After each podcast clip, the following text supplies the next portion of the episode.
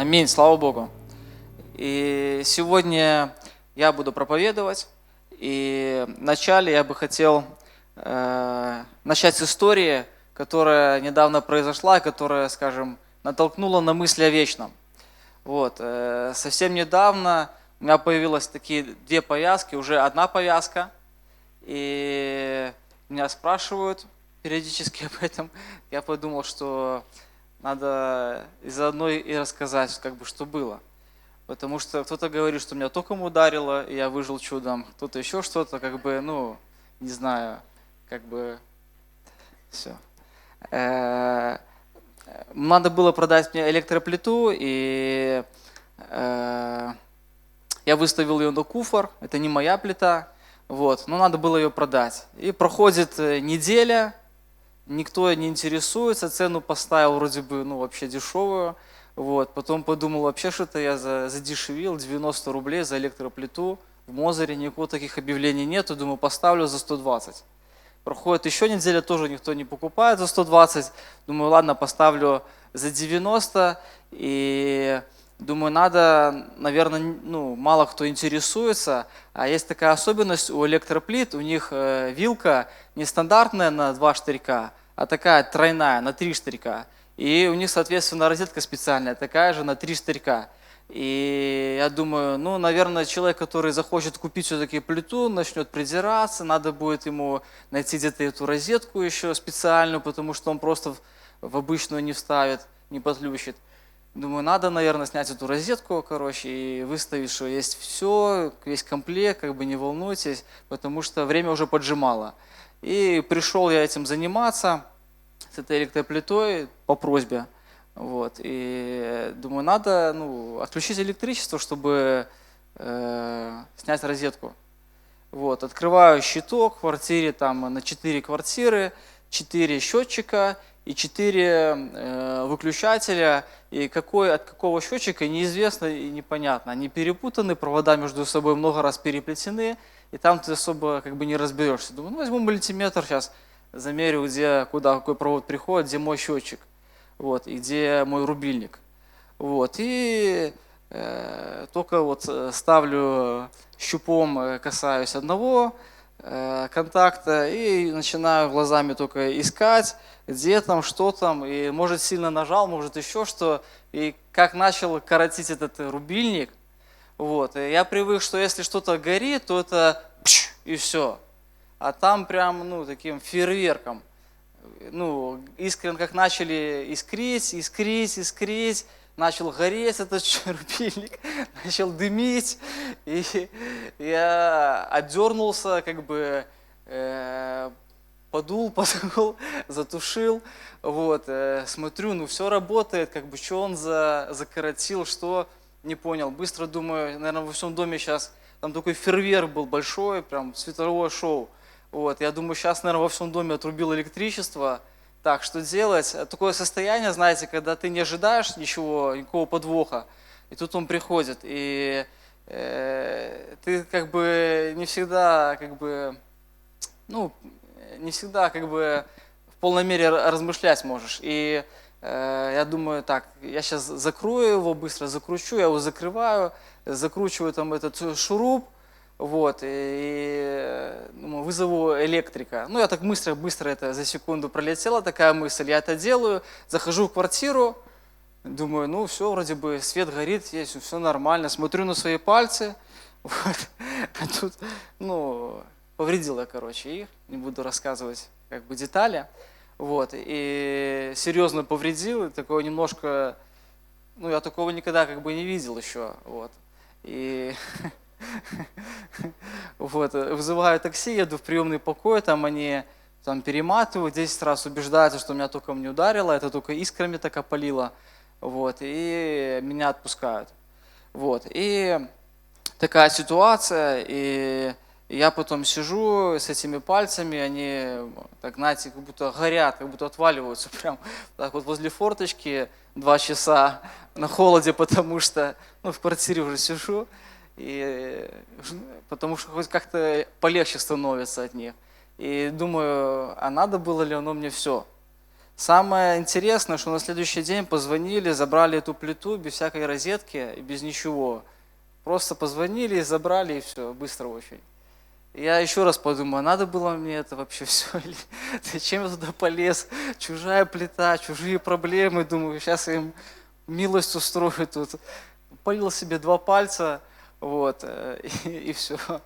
Вот, и слава Богу, заодно и благодарность, что, э, что вот неделя с лишним прошла, уже кожа новая наросла, уже как бы палец очень быстро заживает. Вот, и что когда искры эти полетели, у меня тут где-то угольки так попадали, где-то брови попалило, там, ресницы, усы, все. И никуда в глаз не попало, ничего такого, как бы, ну что могла отскочить, это очень быстро происходило.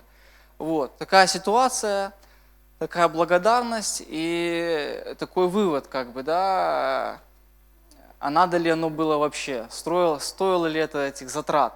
И э, я бы хотел сегодня с вами тоже, читая Библию, немножко об этом поразмышлять. И хотел бы рассмотреть э, нескольких царей,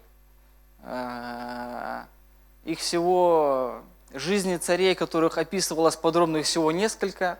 Вот, поэтому мы с вами сейчас откроем, давайте, книгу царств э, и узнаем о таком царе, как Саул. Да? Все читали про Саула? Отлично. Потому что у нас нет времени для того, чтобы Э, подробно читать, вы сейчас расскажете. Э, Саул, да? Э, что мы знаем о Сауле? Давайте мы сделаем какой-то портрет этого человека. Высокий, на голову выше всех, да, так написано. Красивый тоже написано, да.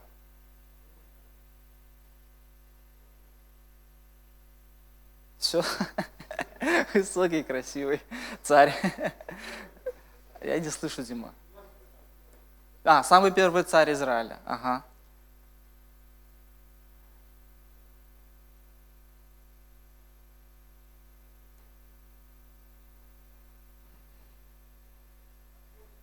Хорошо. Хорошо. Э, тогда будем читать. Давайте мы откроем 1 Царств, 13 главу. И такая самая яркая, самая переломный э, момент в жизни Саула, вот, который изменил всю его судьбу, э, после которого все пошло совсем по-другому. Также я бы хотел э, один стих еще прочитать, да, как, 1 э, царь 10.9. «Как скоро Саул обратился, чтобы идти от Самуила, Бог дал ему иное сердце, и сбылись все те знамения в тот же день». Да, и мы знаем, что очень чудным образом э, пророк Самуил, он нашел Саула, он э, потерял ослиц, и чудным образом они встретились, Самуил уже был извещен, он его ожидал, он ему даже еду приготовил уже этому Саулу, который потерялся в соседнем городе. Вот, и э, Саул узнал о своем, э, скажем так, э, предназначении, о том, что Бог поставил его царем над Израилем, избрал его, и э, он об этом никому не говорил, и э, мы здесь читаем, что в один момент, да, Бог дал Саулу сердце иное. Вот. И на самом деле Саул был таким человеком, которым, который потом и пророчествовал, да, и там в Библии написано, неужели Саул о пророках, вот, который, которого среди всего Израиля потом по жребию также он был выбран, который, когда напали, э, скажем, враги Израиля, да, он смог объединить все колена 12, потому что они каждый жили в своей области и ничего больше знать не хотели. Он смог их всех объединить, выступить войной, защитить город, и он стал объединять весь Израиль. Он стал э, собирать войска, он стал э, прочерчивать какие-то границы, стал их охранять, воевать с филистимлянами. Было много побед в его жизни, и, скажем, с его, с его вступления в власть началась какая-то организация, и Э, государственность этой страны. Вот. И он был первым царем. И один раз Бог дал ему повеление. И Бог говорит, что я вспомнил, что сделали амаликитяне, и я хочу, чтобы, скажем, случилась в их жизни определенная жатва. Поэтому, Саул, я даю тебе задание. И через пророка э, Самуила Бог сказал Саулу, что он даст ему победу, но он должен пойти и истребить все, что есть у э, амаликитян. И мы почитаем, что было дальше. 1 царь 13 с 5 стиха. И собрались филистимляне на войну против Израиля, 30 тысяч колесниц и 6 тысяч конницы, и народа множество, как песок на берегу моря. И пришли и расположились станом в Михмасе с восточной стороны Беф-Авена. Израильтяне, видя, что они в опасности, потому что народ был стеснен, укрывались в пещерах и в ущельях, и между скалами, и в башнях, и во рвах. А некоторые из евреев переправ переправились за Иордан в страну Гадову и Галаадскую. Саул же, находясь еще в Галгале, и весь народ, бывший с ним, находился в страхе. И ждал он семь дней до, до срока, назначенного Самуилом. А Самуил не приходил в Галгал, и стал народ разбегаться от него. И сказал Саул, «Приведите ко мне, что назначено для жертвы всесожжения и для жертв мирных». И вознес всесожжение. Но едва кончил он вознош... возношение, всесожжения, вот приходит Самуил, и вышел Саул к нему навстречу, чтобы приветствовать его. Но Самуил сказал, что ты сделал? Саул отвечал, я видел, что народ разбегался от меня, а ты не приходил к назначенному времени. Филистимляне же собрались в Мехмасе. Тогда подумал я, теперь придут на меня филистимляне в Галгал, а я еще не вопросил Господа, и потому решился принести всесожжение и сказал Самуил Саулу, «Худо поступил ты, что не исполнил повеление Господа Бога твоего, которое дано было тебе, ибо ныне упрочил бы Господь царство твое над Израилем навсегда, но теперь не устоять царствованию твоему, Господь найдет себе мужа по сердцу своему, и повелит ему Господь быть вождем народа своего, так как ты не исполнил того, что было повелено тебе Господом». Аминь. Э, и это вторая история. После того, как э, Саул не истребил полностью амаликитян, он э, также и не дождался и не смог послушаться Самуила в всесожжении, в том, что здесь вот происходило. И была еще третья ситуация, скажем, такая добивающая. В этих двух ситуациях мы видим сердце Саула, что он больше боялся людей, боялся народа, боялся э, потерять свою власть, чем Бога. И э, мы видим, что послушание Господу для него не было определенным приоритетом. Вот. И в, если мы будем читать, читать, читать, да, он даже начинает потом со временем отзываться и говорить, что э, «помолись Господу Богу твоему, Самуил, помолись Господу Богу твоему» да, он даже начинает э, говорить о Боге, как о Боге чужом, а не о своем. И это то, что постепенно мы можем прочитать в книге Царств о Сауле. И, э, скажем, э, э финальные, финальные такие стихи, которые раскрывают нам э, весь его портрет, да, это 1 Паралипоменон 10, 13, 14. Почему все так произошло? Потому что в книге Царств мы этого не прочитаем. Э, первое паралипоменон 10, 13, 14. Третья такая ситуация, ключевая и добивающая в жизни Саула, царя, первого, да, там, красивого, высокого, вот, первопроходца. Так умер Саул за свое беззаконие, которое он сделал пред Господом, за то, что не соблюл слова Господа и обратился к волшебнице с вопросом, а не взыскал Господа, зато он и умертвил его и передал царство Давиду, сыну Иисееву. Аминь. И это то, что касается Саула, это последнее местописание. Мы видим здесь, что, э, и мы знаем из э, Писания, что Саул сделал хорошее дело одно, он э, приказал всех волшебников, чародеев, кто занимается магией, вот, и он выгнал их из Израиля, да, но э, в один момент, когда было сложно, когда филистимляне поступили, на, хотели нападать перед сражением, он пошел к волшебнице и стал искать э, совета и помощи у этой волшебницы, человек, который занимается черной магией, вот, и не взыскал совета у Бога, он не стал обращаться к Богу, вот. Э, мы видим, что этот человек, он полностью потерял э, хотя бы какие-то э, взаимосвязь, отношения, общение с Богом. Да? Общаясь с Самуилом, он потом, он потом говорит, Господь не отвечает мне ни в видении, ни во сне, ни через, ни через других людей. Бог, Бог, я не могу общаться с Богом. Он полностью потерял общение с Богом полностью э, разорвалась эта связь из-за непослушания, из-за того, что Саул шел, э, скажем так, своим путем, да, и творил свою волю, вот. И э, это его такой портрет, который слаживается лично у меня вот из того, что мы читаем. Также есть еще э, несколько э, моментов, которые мы узнаем о, Дави, о Сауле. Э, э, написано в первом царств, что э, сошел дух на Давида, а от Саула дух отступил. И сошел злой дух на Саула для того, э, и приносил ему мучения. Да, мы видим, что в какой-то момент жизни э, Саул начал сильно страдать. И мы об этом еще прочитаем. И э, он э, началась какая-то шизофрения у этого человека. Он стал думать, что за него придут заговоры, что Давид хочет его убить, э, что Давид хочет э, подстеречь его царство. Он чуть не убил своего сына. Вот. Он э, постоянно вокруг обвинял и э, людей, и э, э, думал, что они хотят его Э, обмануть в чем-то, да, обхитрить. Э, такая шизофрения у человека началась. Постоянно чувство страха, погони. Вот, он э, сорвался, бегал за этим Давидом, там какие-то бесполезные, бессмысленные вещи делал. Вот. Мы знаем, что когда пришли, когда Давид прославился с победой над Голиафом, да, 40 дней два войска стояли.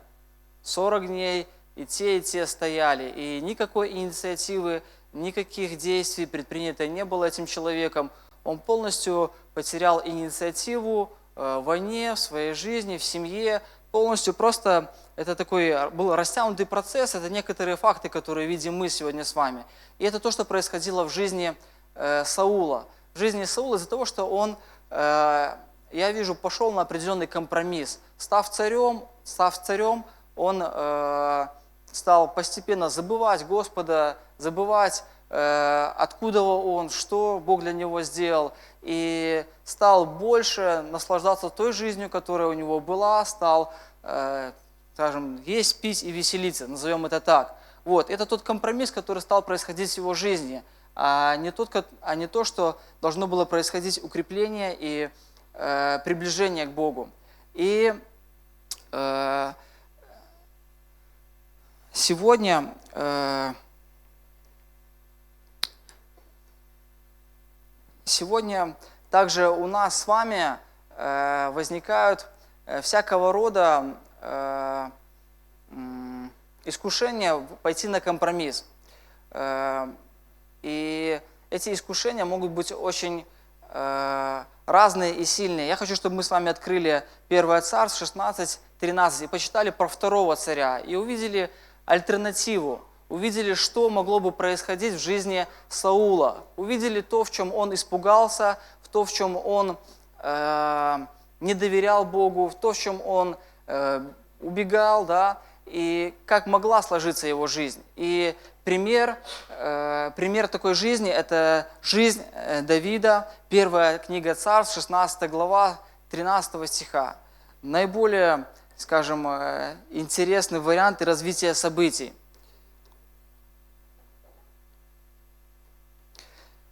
И взяв Самуил рог с елеем и помазал его среди братьев его, и почивал Дух Господень на Давиде с того дня и после. Э, Самуил же встал и отошел в раму, а от Саула отступил Дух Господень, и возмущал его злой Дух от Господа.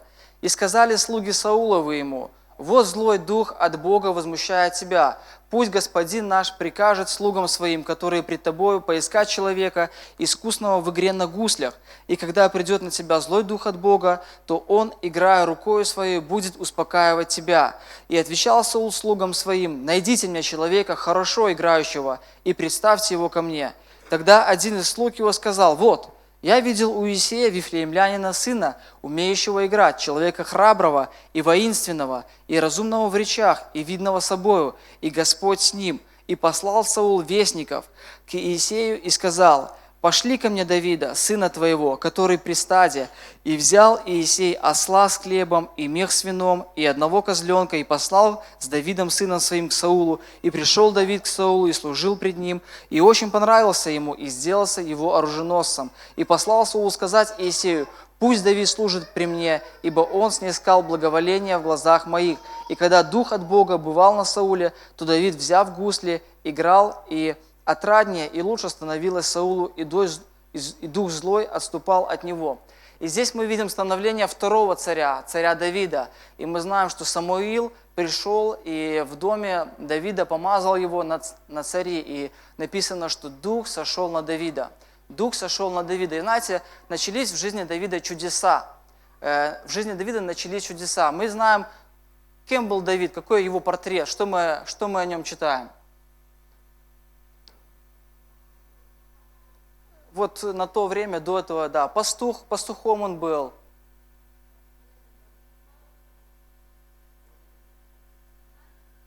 Мальчик, подросток где-то, да, 16-17 лет.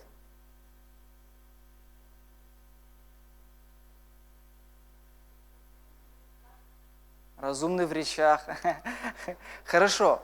И, и интересно, да, что каким-то чудесным образом стала слаживаться его судьба. То, так, то, чего так сильно боялся Саул, что ничего не получится, ничего не сложится, э, и то, что, и то, как Саул решил взять свою жизнь в свои руки, да, сначала там отщипнул, там амаликитяне добил, взял себе самое лучшее, теперь здесь сам священнослужение провел, да, то есть э, потом э, гадалки обратился, сам своими руками ковал свое будущее. И как было в жизни Давида – как было в жизни Давида? Э, ни, никто ничего не говорил, никто не посылал специальных людей, но ни с того ни с сего да, на Саула приходит злой дух, и приходят люди к Саулу, советники, и что они ему говорят? Они говорят, тебе приходит злой дух, что делать? Позовем, позовем священника, пускай помолится за тебя. Нет. Они говорят, позовем позовем, может тебе стоит жениться, детей нарожать, и все успокоится. Да, так они сказали. Так они сказали? А что, что, что, позовем, позовем оркестр.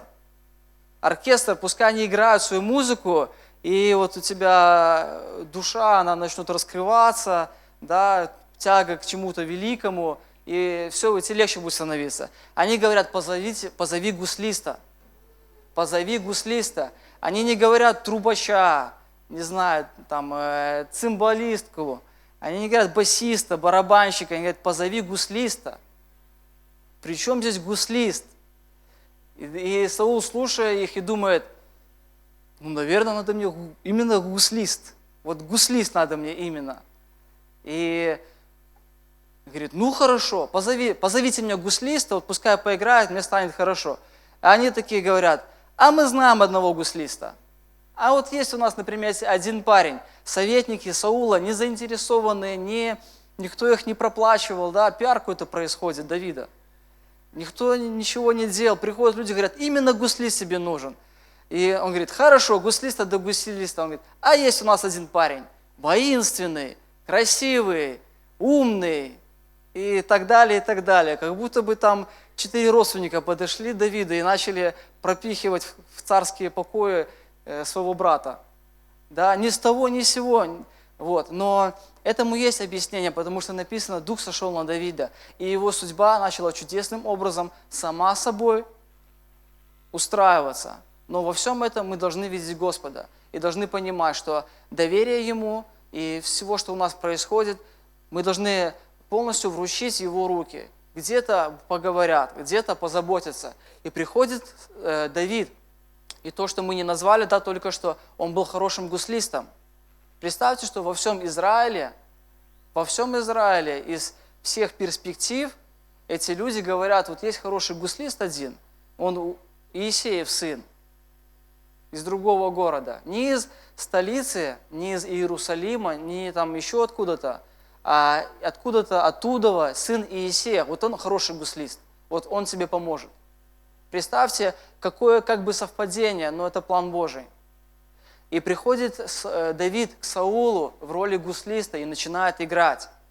И представьте себе, когда вот царь, и к нему приходит парень и начинает играть. И этот парень, Давид, он знает, что он помазан в цари, и он, и он знает, что его вызывает царь. Я думаю, Давид попрощался с папой, с братьями, подумал, сейчас мне придет крышка, сейчас, наверное, все уже узнали, сейчас Саул будет квитаться со мной. Но он приходит и узнает, что надо просто играть на гуслях. И я думаю, в определенном страхе и трепете Давид проводил это время у Саула. И одновременно играя и находясь во, во дворе, э, он наблюдал. Он наблюдал, вот царь, вот такое его поведение, вот так вот он принимает людей, вот так вот он судит народ, э, вот так вот он ходит на войны.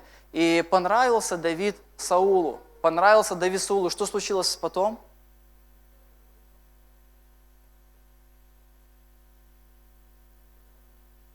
оруженосцем стал.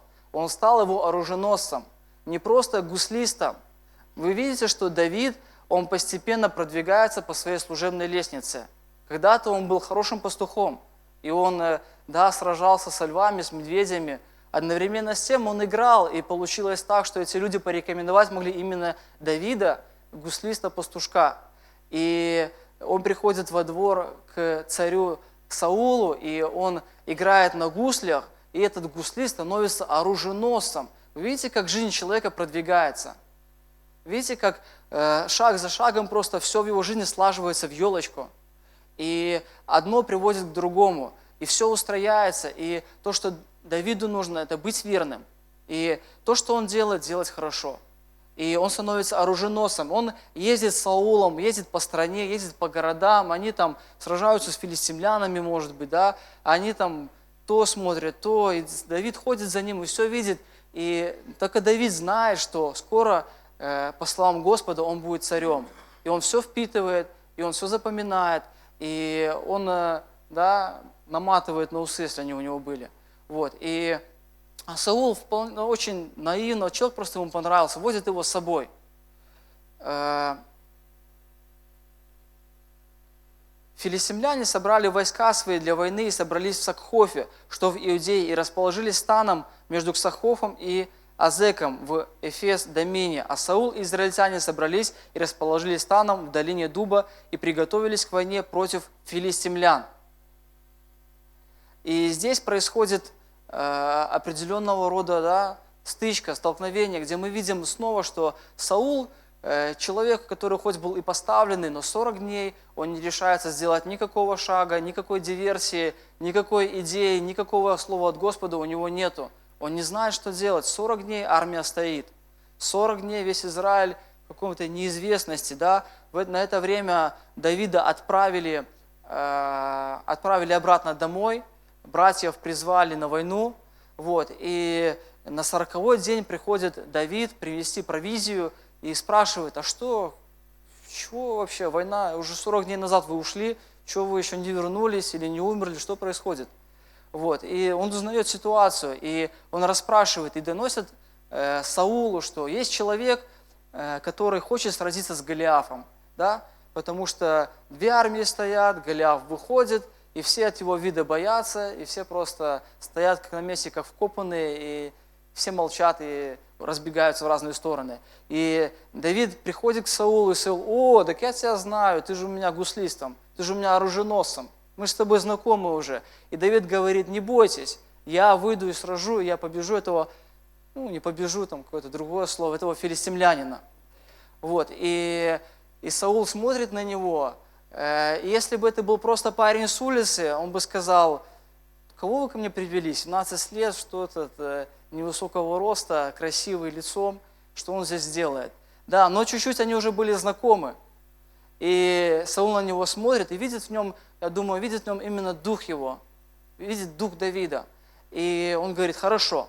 И он дает ему эту возможность выступить от всех израильтян, да, э, как э, представителю всей, этой страны. И Э, этот 40-дневный позор оканчивается, Давид побеждает. Неизвестно каким образом, но Давид побеждает. И Бог дальше устрояет его жизнь. Только, казалось бы, да, он вернулся к себе э, домой, уже опять начался с овцы и все остальное. Он э, побеждает э, филистим, филистимлянина, и Саул обещал пол царства, да, пол царства, там, дочку, все, что хочешь, хоть кому-нибудь, чтобы кто-нибудь сразился и победил этого филистимлянина, да. И этот Давид уже не просто Э, просто людям. Он уже э, на, скажем так, законно выдвигается в царские палаты, и ему уже обещана дочка, и Саул не может просто его отправить домой, и он ставит его тысячи начальником и тысячи воинов, и э, э, Давид начинает свою военную деятельность, военную э, рост в профессии, называется. Карьеру, спасибо. Свою военную карьеру. Он ездит по городам, он защищает людей, он знакомится. Да, мы знаем, что спустя время он э, будет э, знаком со всеми старейшинами. Это сыграет в его жизни тоже большую роль. И они скажут, Давид от самого раннего возраста нас защищал, почему нам не сделать его царем? Это потом будет сказана такая фраза. Но уже здесь, сейчас, он верно выполняет свои новые обязанности, и Э, мы не знаем, но Бог знает, что это сыграет в его жизни тоже ключевую роль. И жизнь Давида слаживается просто шаг за шагом и очень удивительным образом. Да? Э, Иоаннафан полюбил Давида, э, дочка младшая полюбила Давида и потом спасла его от смерти. Иоаннафан спас его от смерти. Люди, которым он помогал, потом ему тоже в ответ много раз помогали, когда Саул за ним гонялся. И Э, много в жизни Давида невидимым образом, но рука Божья была над его жизнью. И это то, чего так сильно боялся Саул. То, чего так сильно боялся Саул, то, из-за чего он взял свою жизнь в свои руки, и Саул является таким антонимом Давида, да, то есть противоположностью, да, то есть как э, Саул хватался за свою жизнь, пытался украсть немного денег, э, да, из пытался там, э, чтобы народ от него только не отказался, переступил все правила, пошел к волшебнице, да, и как поступает сегодня Давид, и как Бог, видя его жизнь, его сердце, устрояет его жизнь. И э, то, то, что сегодня э, я вижу, э, должно происходить э, в моей жизни, и э, то, что может... Э, являться таким прообразом, да, чтобы не получилось так, что как Саул, человек вроде бы, э, э, скажем, нашими сегодняшними словами, если перенести его в нашу реальность, он был бы верующим человеком, он бы ходил в церковь, да, э, Саул.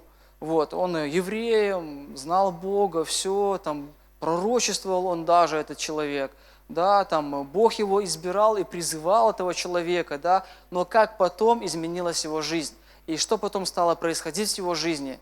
И да, э, ну, не пожелаешь такому никого, как бы, и такого не предскажешь. Вот, и э, те ценности, которые мы сегодня выбираем, ходя в церковь, будучи христианами, они решают наше будущее, и наша жизнь, она также может меняться. Знаете, почему, к чему я это все говорю? Мы живем в интересное время – мы живем в непростое время. Мы живем во время, когда э, э, ценности меняются. Э, всеобщее, скажем, э, благополучие, оно позволяет нам о многом сегодня не заботиться. Оно позволяет нам сегодня э, заинтересоваться своей жизнью, э, закрыться в своей квартире, заниматься своими делами, знаете, и превратить нашу жизнь в такую эгоистичную и э, компромиссную.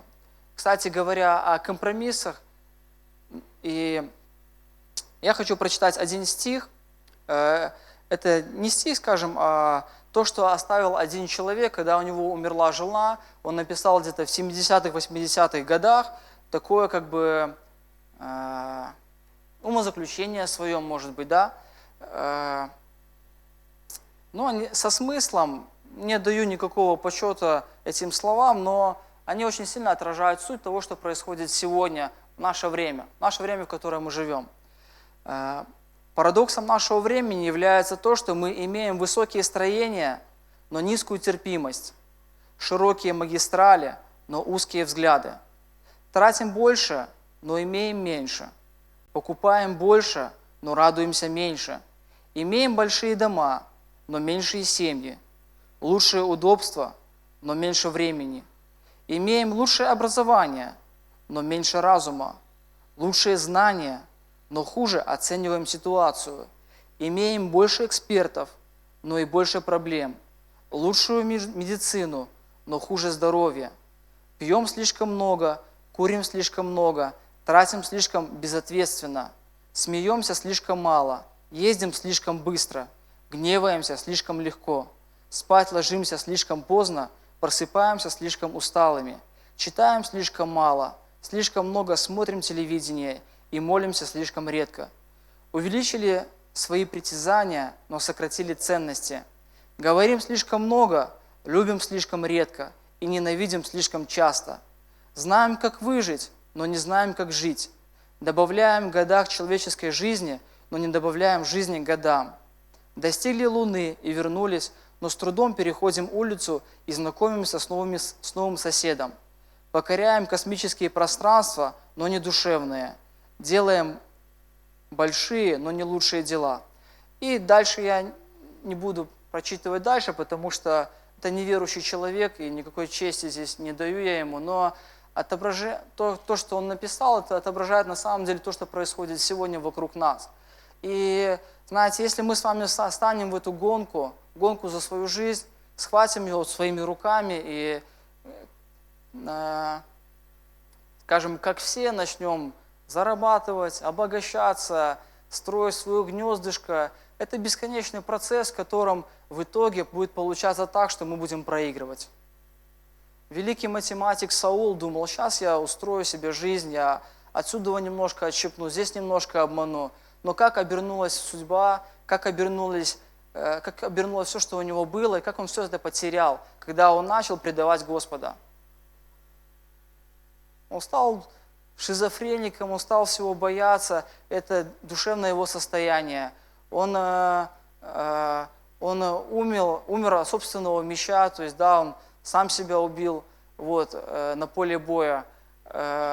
Он, скажем, попортил свои отношения со своими детьми, он многих, многих людей обманул, он многих людей убил.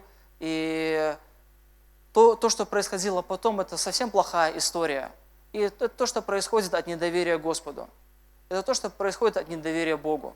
Это происходит, когда мы идем на компромиссы и ищем э, некого, э, идем на какую-то границу между нашей сегодня христианской жизнью, тому, тому, чему на самом деле учит Библия и принципы библейские, и э, на границе с, со всеми сегодня мирские, со всей мирской гонкой вот этой, да, и знаете, порой еще один пример компромисса хочу привести, да, третьего царя, последнего, и мы помолимся с вами. Да, это царь Соломон. Очень быстро. Э, его порой ругают за то, что у него было много жен. Есть такое, да? Ну, можно посмеяться, там, можно еще что-то, да. Ну, хочется просто и комментарий оставить и по этому поводу, и как бы коснуться темы компромиссов. Давайте посмотрим еще с другой стороны. В то время царь Соломон являлся э, правителем страны. И в то время было э, не то, что уместно, так делали все, и так, э, скажем, для того времени это был правильный путь для того, чтобы установить мир в, своей стране. Взять за себя в жены э, э, там, э, дочку этого царя. Тогда у нас с ними будет мир тогда мы с ними сможем торговать, тогда мы с ними сможем строить какие-то политические отношения. Мы знаем, что Соломон был человеком мудрым, и то, почему, почему он так себя вел, это было именно из таких соображений. Как бы мы видим, что это огромный зашквар, как говорится, да, столько жен, столько наложниц, и понятно, что с другой совсем целью это происходило. И в итоге, да, к чему он пришел, что серебро в их стране не стоило ничего. Серебро, медь, все эти металлы, такое богатство, это был рассвет. Страна э, имела самый большой прибыль, доход во всем мире на то время, Израиль, во времена правления Соломона. И это был его план такой, как бы, да, но одновременно с тем э, мы читаем в Библии, что, что Бог запретил делать. Просто не слышно, я бы поклоняться чужим богам и, и многоженство, и именно, если многоженство еще как-то в то время, э, они не, не карали, скажем, потому что и у Давида было много жен, да, но жены с других э, стран, да, чужеземные, которые написано прямо «склонят твое сердце к чужим богам». Вот это было, много было примеров уже на тот момент, э, чего нужно было воздерживаться. И Соломон пошел на компромисс – он решил ради этого мира, ради этой выгоды, ради благополучия государства, да, он пошел на то, чтобы вот, э, да, жениться, жениться и создавать, но он пошел на компромисс с Библией, и он переступил эту заповедь. И мы читаем, что жены склонили его к тому, чтобы он поклонялся иным богам. И знаете, порой компромиссы, они приходят нам не только в сфере финансов, да, в сфере э, отношений с людьми, там еще чего-то, они приходят нам и в духовной сфере. Это такая очень запутанная ситуация произошла в жизни Соломона, вот, в которой он принял неверное решение. Верное решение было все-таки держаться Бога, держаться Его правил. Вот. И это тот компромисс, который, э, скажем, э, полностью погубил или как-то погубил частично, не знаю вот, э, но который плохо отразился в Библии, мы читаем, на его жизнь. И даже в этой сфере сегодня э, мир и разные учителя, там, YouTube и все-все-все остальное э, в, сфере, в духовной сфере тоже пытаются нас увлечь, увлечь, увести, обмануть. И то, к чему это приведет, в итоге опять будет разочарование. Мы сегодня много знаем, но как жить, порой не знаем обычных вещей. Мы сегодня много имеем, но жизнью не наслаждаемся. То, что происходит вокруг нас. И это прогресс, и этому не будет конца. Э, э, и то, то, о чем сегодня я хотел сказать, да, пронаблюдать вот эти вот жизненные ситуации, жизненные истории и подчеркнуть, что доверять Богу, не идти на компромиссы, э, слушаться, быть твердым в этом, это, это наш путь. Это тот путь, который мы должны идти. И не бояться, не шататься, не гнаться за, за призрачной удачей и мечтой, которую навязывают сегодня э, наши соседи, и где мы работаем, с кем мы общаемся. То, чего они боятся, написано «вы не бойтесь». То, к чему они стремятся, мы не стремимся. Это обманчиво. Это на самом деле обманчиво. Вот. Аминь. Аминь. Давайте мы встанем для молитвы. Хочется помолиться, помолиться за наши ценности.